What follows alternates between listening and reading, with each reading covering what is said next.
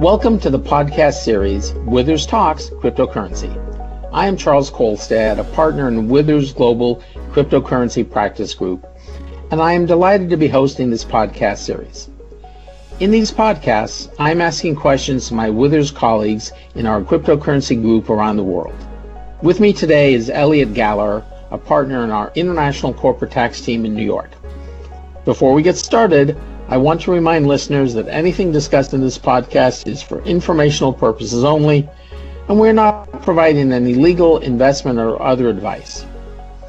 Today's topic is U.S. tax considerations for crypto investors and issuers. Let's get started. So, Elliot, what is the current tax landscape in the U.S., and what are important considerations for cryptocurrency investors? Sure, happy to talk about that, and thanks for having me here today, Charles. Um, as many listeners probably know, um, the IRS treats uh, cryptocurrency as property ever since uh, their public announcement in 2014. And they look at each leg of a transaction to determine the tax consequences. So, for example, um, a person may buy cryptocurrency and hold on to it and then dispose it. A person may buy cryptocurrency have it appreciate and then use that to purchase another asset. They may buy cryptocurrency, have it appreciate, and use it to convert into a different form of cryptocurrency. Um, and the IRS treats each one of those uh, legs of the transaction as potentially a, a taxable event. So that's been uh, the rule for some time now.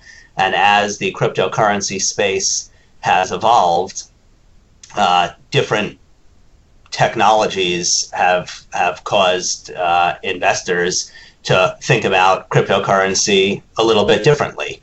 Um, we've seen a lot of cryptocurrency in the news lately, um, especially in the sports world. Uh, for example, different baseball teams, basketball teams um, have been accepting cryptocurrency for tickets, for merchandise, for suites. Um, I also noticed recently that many athletes have started taking cryptocurrency as payment. Um, one member of the Kansas City Chiefs announced recently that he'll take his entire salary in 2021 as Bitcoin. Um, so again, the IRS is uh, interestingly and keenly aware of these transactions, and uh, there's been a lot of a lot of public attention on how to treat those for tax purposes. And for, for, for most investors, are these going to be capital assets or are there other rules for them? Yeah, so like I mentioned, the IRS treats cryptocurrency as as property. So you really need to look at what the different transactions are. So for example, in the an investor that buys and holds cryptocurrency, that's generally treated as a capital asset um, those that buy and convert it to something else or use it to buy something else will generally have a capital gains event on that on that transaction. But there aren't just investors dealing in cryptocurrency. There's also uh, miners and day traders and, and, and people in all different walks of of the the spectrum you know, miners are those who are actively working on cryptocurrency and often receive that as remuneration. So even though cryptocurrency to some is a capital asset subject to capital gains tax rules, miners are generally subject to ordinary income tax treatment. If it's, you know, they're mining as their business, you have to think about things like self-employment tax, um, uh, you know, which can be a negative, but also a positive a miner would get deductions for ordinary and necessary uh, items such as electricity, computers, and things like that that can often be very expensive and can be used to reduce their taxable income. Um, but as the popularity of cryptocurrency has grown, it's not just miners. There's also who people who you know mine cryptocurrency or or obtain cryptocurrency um, for services more as a hobby rather than as a business. So on the one hand, that you know that has some positives on the tax side and that it's not subject to self-employment tax but hobbies you generally don't get deductions for ordinary and necessary business expenses and then if the cryptocurrency goes down you're also subject to the hobby loss rules um, you know day trading when the uh, dot-com boom on, uh, on the stock market was very popular and now that cryptocurrency has increased in popularity, there's a form of day trading with cryptocurrency also. So even though these may be uh, capital assets, day traders are often moving in and out of positions very quickly and are likely to be subject to the short term capital gains and loss rules. Um, which obviously have, have very different consequences than, than capital treatment. And uh, almost doubling in tax rate, especially when you consider state and local taxes on top of that. So what might seem like a nice gain on paper can often have you know taxes for day traders approaching or if not exceeding 50% if they're living in New York or California. Ouch. So if if if if your Bitcoin or your Ether or whatever has appreciated in value, the good news is it's appreciated in value. The bad news is if you use it to buy something, you've got phantom income and no cash to pay the taxes with. So uh, lots lots of pitfalls for investors in cryptocurrency. Um, what what about hard forks and airdrops? Uh, is there any guidance from the IRS in that area? Yeah, so these are you know very interesting, and as as um, you know the universe of cryptocurrency and the blockchain evolves, um, you know, there are things like hard forks and airdrops. So uh, the IRS again treats it as as property. The IRS looks at a hard fork or an airdrop and looks at the taxpayer as receiving something that they didn't have before. So the IRS would like to look at that and think as that is taxable income. Um, but you know, hard forks in particular oftentimes occur when there's a break in, in the blockchain. And even though there's a hard fork, and if you look at a snapshot in time, you know, the investor, the holder may have more than they had five minutes ago. But if you play that out over, you know, the next few weeks or months, what they had previously may become worth much less or worthless. Um, so there are, even though the IRS would like to treat these and has issued some guidance, um, informal guidance, um, in terms of treating that as taxable income. I think there are good arguments to the contrary, similar to stock splits. Um, you know, I think the IRS position and guidance is is certainly informative, but taxpayers, I think the informed taxpayers would be well advised to seek out counsel and to really give it thought and to see if there's a contrary position that might be supportable, that might be worth taking. You know, just because the IRS thinks something is taxable doesn't mean that taxpayers have to agree with them. Yes, we do. We do get to disagree occasionally. So, what about estate and gift tax planning? Any considerations there that we should be thinking about? Yeah, um, we've definitely seen uh, we've definitely seen clients and those in the industry thinking of cryptocurrency and their estate planning going hand in hand, especially those um, involved in you know initial coin offerings, those involved in um, as business owners and starting some of these companies, and they're very much looking at crypto as any other type of asset. Um, in terms of it having a fair market value. But oftentimes, what we see is it's viewed almost like uh, like startup positions in, in family businesses or stocks in private companies before they go public, where the owners of the crypto are very very much see these as assets that are poised for substantial appreciation, and they try and move these into estate um, estate efficient vehicles as early as possible. We saw a lot of this in the lead up to the end of the 2020 tax year when there was a lot of talk about the estate tax and gift tax exclusion coming way down from the you know 11.67 million down to maybe 3 million or even less in some of the the democratic proposals and quite honestly with the talk um, in politics and you know with the president and the two houses of Congress aligned right now, there's a lot of talk that that may be happening again. So we have seen a lot of clients starting to put cryptocurrency in trust, transfers to children, transfers to charity, um, taking the view that they get they can use the fair market value today, but they very much view those assets as something that are uh, poised for substantial appreciation. They can get a good bang for their buck by by moving those out of their estate today. Great. So, so far we've been talking about tax issues from an investor perspective. On the issuer side, and whether it's through an ICO or other issuance transaction, there are also a, a, lot of tax issues. And one of the big issues is if you do an ICO or a SAFT, a simple agreement for future tokens, how is the issuer taxed on the cash that they receive? And the tokens, although under the securities laws and under the Howey test, the tokens, the cryptocurrency may be viewed as being a security. It's not clear that they actually would constitute a security for U.S. tax issues.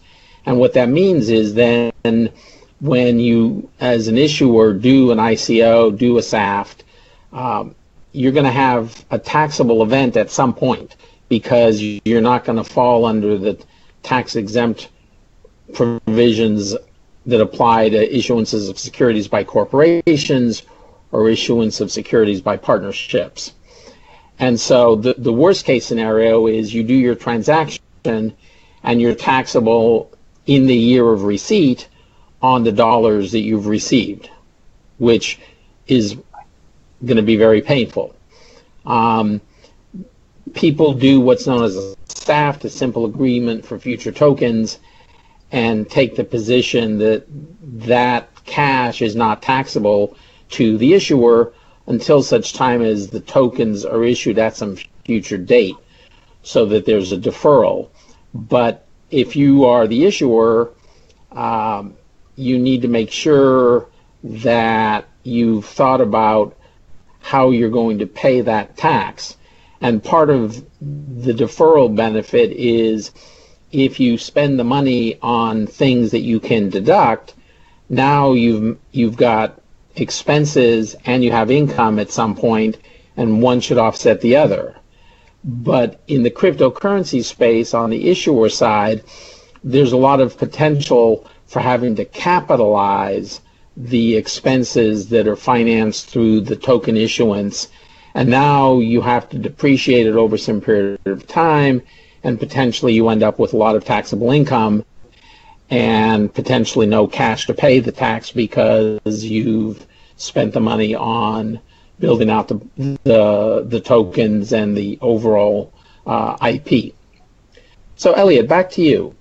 Uh, are there any reporting requirements that the IRS has put out in the cryptocurrency space, and, and how aggressive are the IRS these days in the crypto space?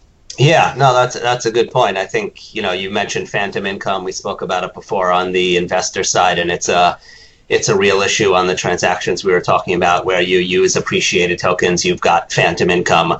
You know, the IRS is is keenly aware of transactions and has uh, aggressively started asking um, whether it's uh, the exchanges, whether it's taxpayers. The IRS is is really in an information gathering stage right now um, as uh, you know, we've got uh, a couple. Uh, we're right around the time of the uh, first extension for filing 2020 taxes. Um, you know, based on on COVID, the extension on an individual from uh, from April 15th. Um, it, it's important to know that, yeah, the uh, you know, without getting into too many technical details, but you've got you know form 8949, which is used on an individual taxpayer to report capital transactions.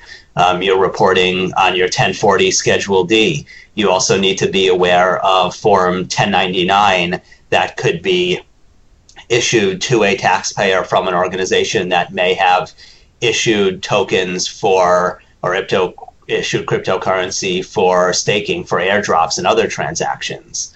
Um, the IRS has uh, recently released 1099 um, NEC, non employee compensation. Um, th- there's a lot of talk around that being, um, like what we said before, for miners, for, uh, for individuals that are engaged in this as their maybe trade or business, but are not necessarily employees of any company.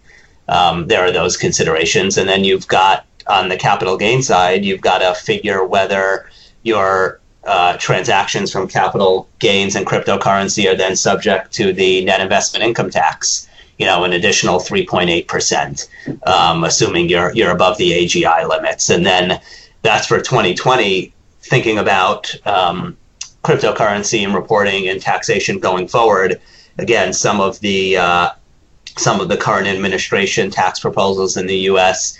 is to either do away with the benefit of capital gains tax rates altogether, to um, you know do away with it for those making over a million dollars a year in capital gains, or those making over a million dollars in any form of income. So, um, you know, we started out, uh, you know, let's say 10 years ago with cryptocurrency and potentially converting crypto, you know, Bitcoin to Ether or something else was maybe a 1031 exchange. Those have fallen off first, um, you know, for anything other than real property. Now you've got uh, potential ordinary income from any crypto transactions. And on top of that, you've got potentially capital gain tax rates going way up. So uh, crypto is still obviously an, an, important asset in in in the world, but the taxation, when thinking about the U.S. rules, has been evolving and is is potentially subject to future change in a significant way as well. I know a lot of people invest through Binance and non-U.S. exchanges. Uh, does the fact that it's a non-U.S. exchange that you're trading on or investing through change the U.S. tax rules at all? I, I think some people are under the impression it might. Yeah, so um, I, I think if you're looking at transactions, a U.S. person that is engaging in buying and selling or trading, it doesn't matter what exchange they're on, even though they may think that they're involved in a foreign to foreign transaction the U.S., you know, the IRS and the U.S. tax rules will always look at the taxpayer who's U.S. and if they're, you know, U.S. individuals are subject to tax on their worldwide income. So even a transaction that takes place wholly offshore is subject to uh, to U.S. tax. Now, the owners of those exchanges, you know, whether they're U.S. or foreign, there's a whole international tax component in CFCs and GILTI income and Subpart F which is beyond the scope of, of, of what we're talking about today, but is an interesting discussion nonetheless. Yep, yep. lots of issues to think about. I know an area of interest these days are NFTs or non fungible tokens. A question that we've been getting is whether NFTs are collectibles because collectibles are subject to tax at a 28% capital gains rate rather than the higher 20% capital gains rate. And uh, although there's no clear cut guidance, I think our view is that there are good arguments that NFTs are not collectibles because they don't constitute tangible personal property. But that's an area where I think we will see some guidance from the IRS at some point uh, as they update their FAQs. Yeah, I mean, I well, think the IRS has shown that their opening stance on many positions um, is, as you might expect, um, IRS friendly and, and, and, anti-taxpayer. But again, with their you know FAQs, it's not um, those aren't rules passed by con- Congress. It's just the IRS's position. So where there are good positions on the other side, it behooves the taxpayer to to seek out advice. Thank you, Elliot, for this fascinating discussion today. Thanks for having me, Charles. My pleasure. And to all our listeners, thanks for joining the latest episode of our Withers Talks cryptocurrency podcast. As always, if you have any questions, please feel free to reach out to us.